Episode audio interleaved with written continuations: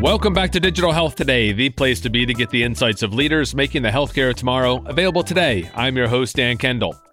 Today, we're going to talk about personal protective equipment. We all hear about the shortage of PPE at the front lines. It's hitting cities, states, and countries all around the world as we battle this COVID 19 crisis. We can't sugarcoat it. The news is grim, and we know it's going to get worse before it gets better. The very people who we rely on to keep our health systems working are getting sick as they do their jobs to care for our communities and our loved ones. And part of the reason they're getting sick is the severe shortage of PPE. This clearly shouldn't be happening, and it's something that should never happen again. But we have a crisis that needs to be addressed now. And if there's one silver lining to this terrible situation, it's the abundance of compassion, generosity, and support that millions of people are putting into practice as we help one another beat this relentless enemy. In this episode, I invited one of the many people who's making a real difference at the front lines. Rebecca Love is a nurse leader and founder of SONSIEL. SONSIEL stands for the Society of Nurse Scientists, Innovators, Entrepreneurs, and Leaders. A few short weeks ago, or realistically, it actually feels more like a few long weeks ago, Rebecca started a movement to directly deliver supplies that are needed by hospitals across the U.S. She's collected donations of PPE on the doorstep of her home and in communities across the nation, and she and other volunteers have coordinated the delivery of those supplies where they're needed most. Just a few days after it began, her efforts attracted the attention of ABC News, and that accelerated awareness and the amount of donations they received. Already, they've had a huge impact in a very short space of time. Now, Rebecca and a team of volunteers are taking things to the next level. She recently set up a GoFundMe page, and I've included a link to this page in the first line of the show notes in this episode. The goal is to raise $500,000 to purchase PPE for hospitals that don't have it and simply can't get it. We're going to talk about the obstacles that organizations are facing as they work to resolve this, but in the meantime, solutions need to be put in place today. So, just in case you're not able to listen to this whole episode, I'm going to issue a call to action here at the very beginning. We're joining the call for everyone everywhere to support our frontline workers. We all rely on our communities, and our healthcare community is in desperate need right now of our help. This show, Digital Health Today, is also part of a community of other podcasts, and that community is called Health Podcast Network. I'm really grateful for the opportunity to work alongside and support other leaders and organizations that create and share information in the form of podcasts that serve the health community. And on behalf of all the members of Health Podcast Network, we are collectively making a donation of $1,000 to support the purchase of PPE through Rebecca's initiative. I recognize this isn't the largest gift, but we're a new organization we don't have the budgets or balance sheets of other potential donors and corporations. And I also recognize that it's only a fraction of the funds that Rebecca and her team are trying to raise. But I hope that it will encourage the thousands of listeners who tune into this show and the dozens of other great shows that are part of Health Podcast Network to make donations themselves. Again, you can find the link to the GoFundMe page in the very first line of the show notes of this episode. Rebecca has teamed up with Lenny Kravitz and the Glo Good Foundation, and she'll tell us more about it on this episode. We'll also have a tweet pinned to the top of the Twitter feed for Health Podcast Network. You can find that at HealthPodNet on Twitter, and we'll be sharing it through our Digital Health Today page as well. Now, let me tell you a little bit more about Rebecca. Rebecca Love is a thought leader on nurse innovation and entrepreneurship. She's also a vice president of OptimizeRx, which provides a unique solution to patient adherence to medications. And in a volunteer capacity, Rebecca is the founder and president of SONSIEL, a charity she founded in which she works alongside an incredible board of nurse leaders to serve nurses across healthcare. Rebecca, thanks for joining me and welcome to the program. Thank you so much for having me, Dan. It's really a pleasure to be here. Before we jump into the work you're doing to raise money for supplies of PPE at the front lines, I want to understand, first of all, a little bit more about your organization, SONSIEL. What was the mission and drive behind forming this group? So, thank you, Dan. It, started about two years ago now at this point in time. And the reason that we decided to start a new organization was the topic of nurses as innovators and entrepreneurs. We had come across, or we had actually built that initiative uh, when I was working as the director of innovation and entrepreneurship at Northeastern. And after transitioning on from that organization, realized that there really was a gap in the world around nurses as innovators and a place in healthcare where they were seen as transformation agents. We had sort of kept waiting for other nursing societies or organizations to take this on as a mission or a central focus and recognize that likely was not going to happen easily. So why not formulate our own society of some of the best nurse innovators, entrepreneurs, and scientists that I had had the pleasure of meeting, ones who had not traditionally walked the typical path of nursing, and bring us all together to really define what a different image of nursing looks like, not only to our own profession, but to the world in general. You and I were originally introduced a few weeks ago before this COVID 19 crisis kicked off, and we were originally planning to speak about your new book, The Rebel Nurse Handbook. And I'm sure you've had to change your launch plans. I'd still love to talk to you about that book at some point. Can you just tell the listeners a little bit about what the Rebel Nurse Handbook is about?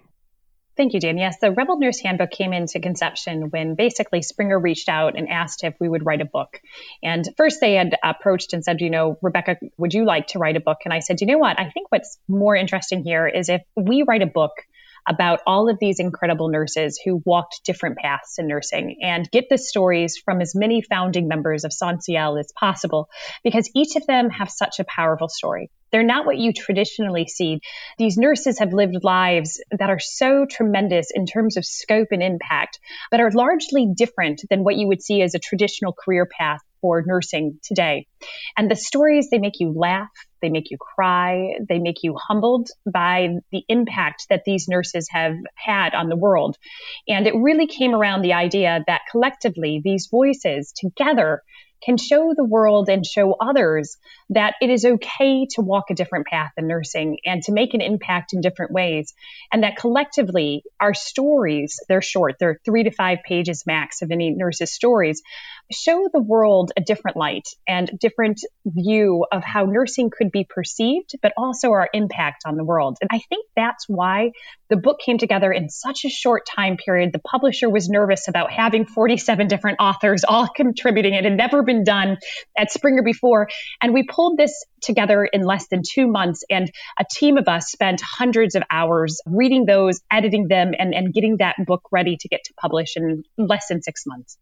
Brilliant. Well, I can't wait to read it myself and have another conversation with you at some point about some of those 47 stories and chapters and authors that were contributing and sharing their stories and their paths about how they've been successful and are making a difference in our healthcare system. But today we're here to talk about something else, a real pressing issue that we've seen unfold and accelerate around the world. And it seems to have really uncovered a lot of vulnerabilities in healthcare systems everywhere. And we seem to hear and see conflicting accounts about really what's happening. Some people say there are plenty of tests and things are in control.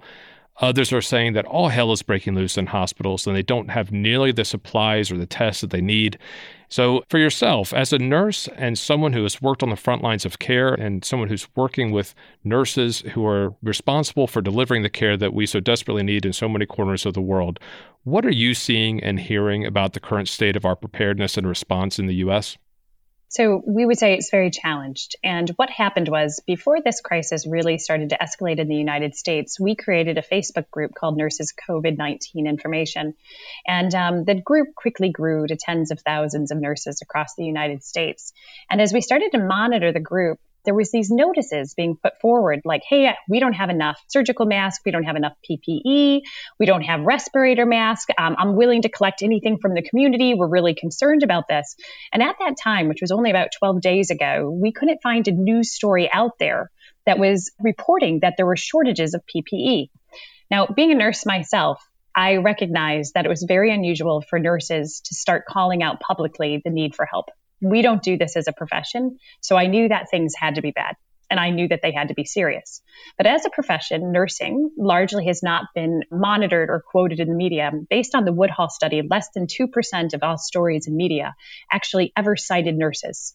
So I recognized there was this disconnect that the likelihood that nurses raising the alarm bells on shortages of PPE were likely probably not going to catch the attention of the media that's when I turned and took these posts and I took them back to the board of SONSIEL and I said, you guys, my sense is, is that these are real. I've talked to these nurses. They are desperately short in their hospital systems. They're petrified that they don't have the equipment that they need to keep themselves safe. And at the same time, we saw a changing of regulations by the CDC that seemed counter to every evidence based practice in the ways that we had ever practiced, which basically said airborne precautions required a respirator mask.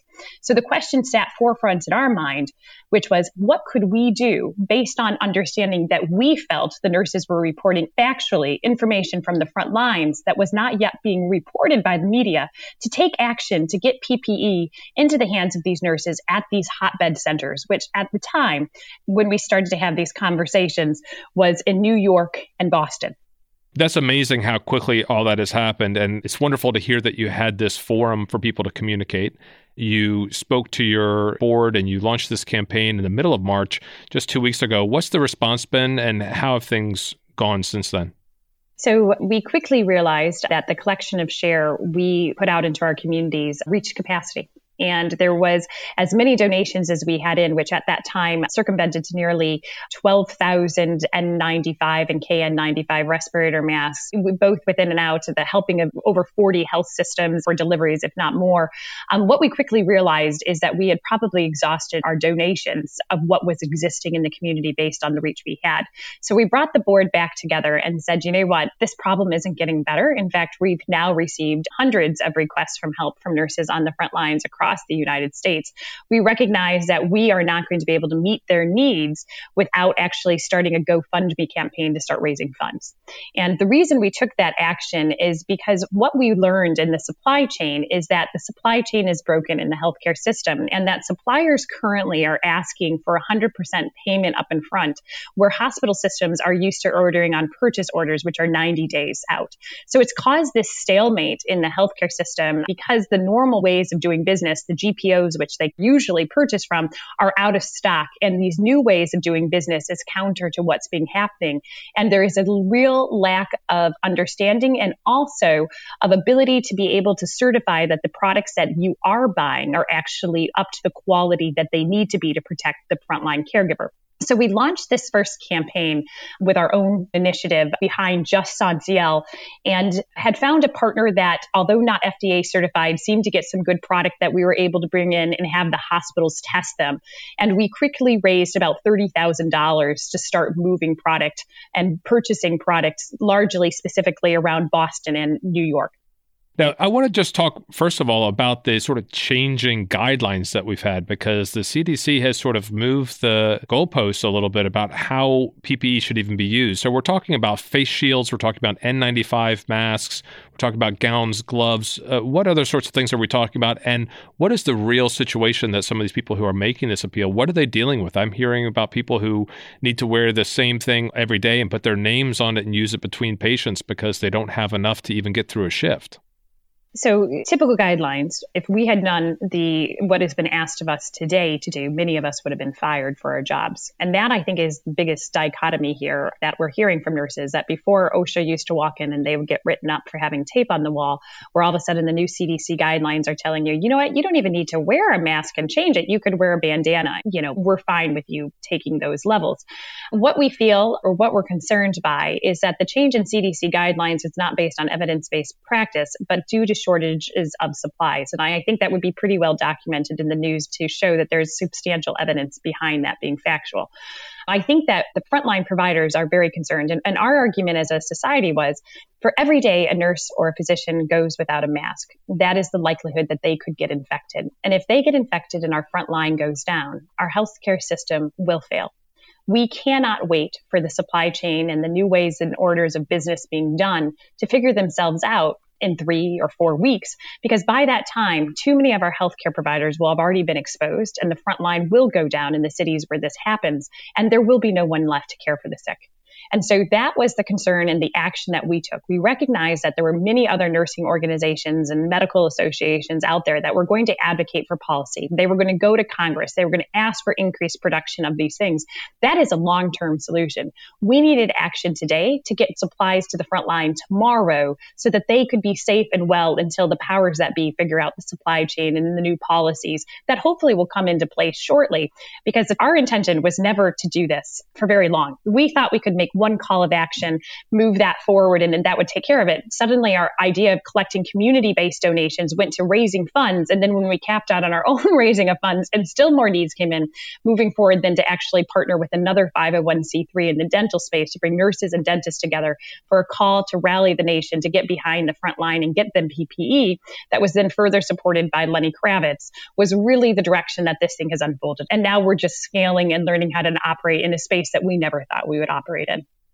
Well, it's amazing, and I'm so glad that you decided to take action. I'm sorry there's a need for it, but I'm glad that you were there to answer the call, that you found other people that you can organize with, with the Glo Good Foundation and Dr. Jonathan Levine, and also with Lenny Kravitz. As you just mentioned, you've received press on ABC News Nightline. You're really getting the word out there. You've done one GoFundMe campaign. Now you have another GoFundMe page as well, right? Yes, SONSIEL's nonprofit status was pending. So on GoFundMe, we couldn't enter into their charity section. So when Jonathan's team and Glo Good Foundation joined us, that allowed us to create a charity donation by combining the efforts, which means that we don't have to pay the fees that GoFundMe normally charges on this. And it allows us to identify quickly to the public as a 501c3, making it easier for corporations and individuals to donate and feeling that the money that they're getting is directly going to a charity to be able to alleviate the these needs on the front line. What are you trying to raise, and how's that money going to be used? So right now we're really focusing on respirator masks. Unfortunately, as you know, there's a global shortage on something referred to as the N95. So the CDC issued a report which said that the next best thing is referred to as an NK95, which is basically an N95 respirator mask but was sourced from China. These were used on the front lines of China during their outbreak but had not been historically used in the United States.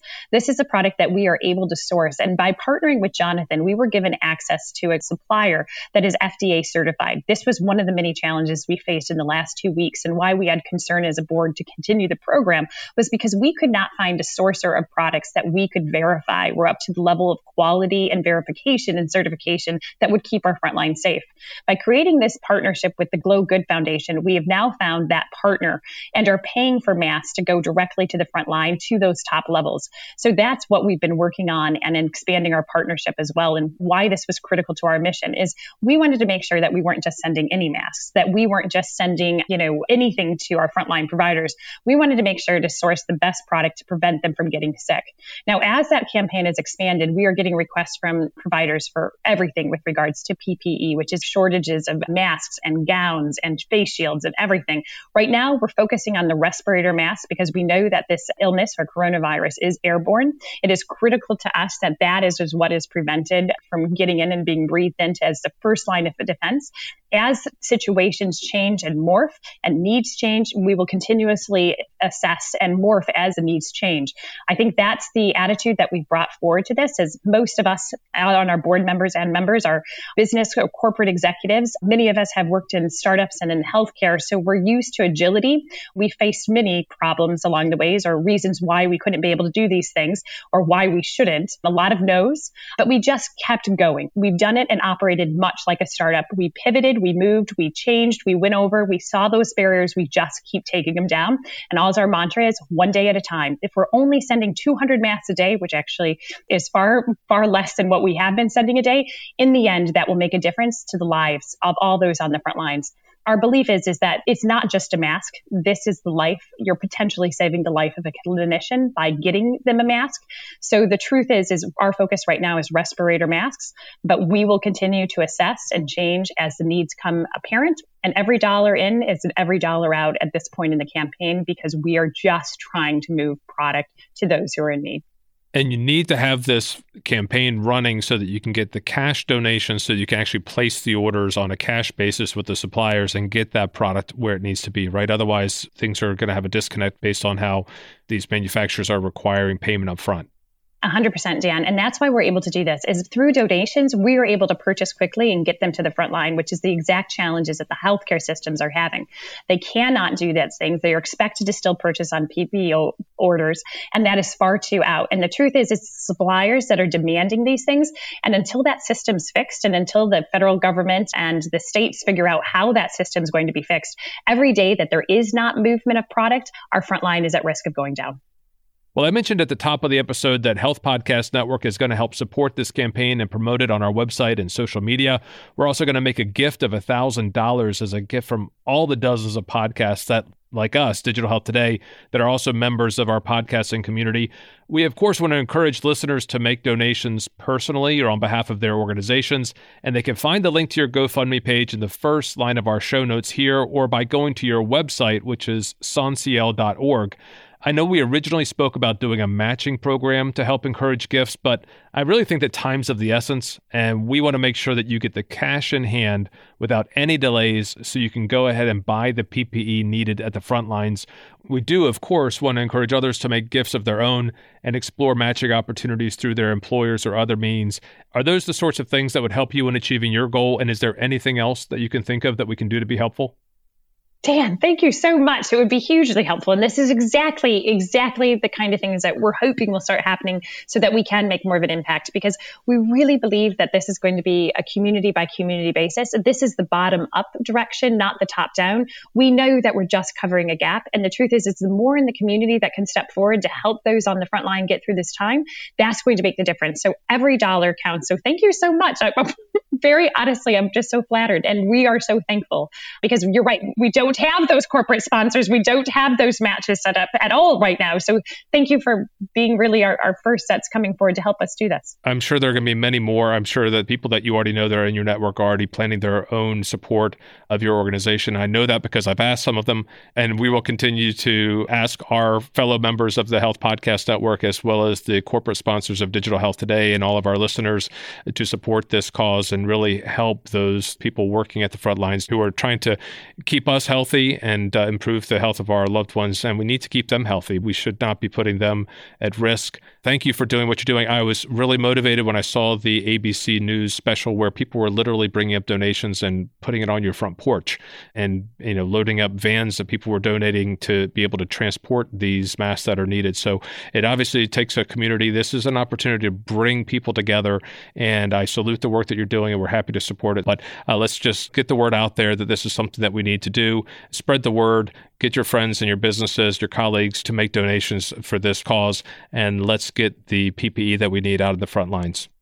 Dan, thank you so much. In all honesty, this is just something as nurses that if we're not on the front lines with them, we want to make sure that they have what they need to do their jobs because literally in this Facebook group and what we're hearing is both so haunting and horrific and they're so scared of going into work and what they're going to bring home to their families or others that this this is going to make a difference. This is really going to make a difference. So thank you. Well, you're making a difference, and I appreciate what you're doing. Rebecca, thanks so much for coming on the program. Thank you for all of your hard work. I'd love to have you back at another time when some of this is in our rearview mirror. We could talk about some of the lessons that we've learned and some of the things and stories in your book, which I'm sure have a lot of lessons that are being put into use right now at hospitals around the country and around the world. So thank you for everything that you're doing and wish you a lot of luck reaching your campaign goal of $500,000 and keep us posted. Will do. And Dan, thank you for having me. And it would be an honor to come back. Thank you for rallying behind us. All right, folks, thanks for listening and for tuning in to another episode of Digital Health Today, a production of Mission Based Media.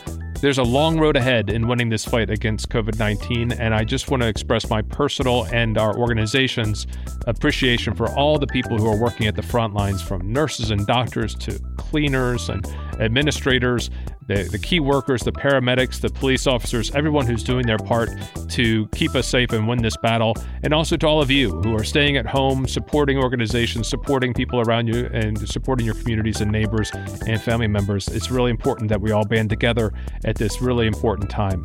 So thanks very much for tuning in. Be sure to check out the show notes for this episode. Find them at digitalhealthtoday.com slash podcast. If you're looking for more great health podcasts, be sure to check out all the shows on the Health Podcast Network at healthpodcastnetwork.com Audio engineering for this episode was by Ivan Jurich. I'm Dan Kendall, and I've been your host. Thanks for tuning in, and until next time, keep on innovating.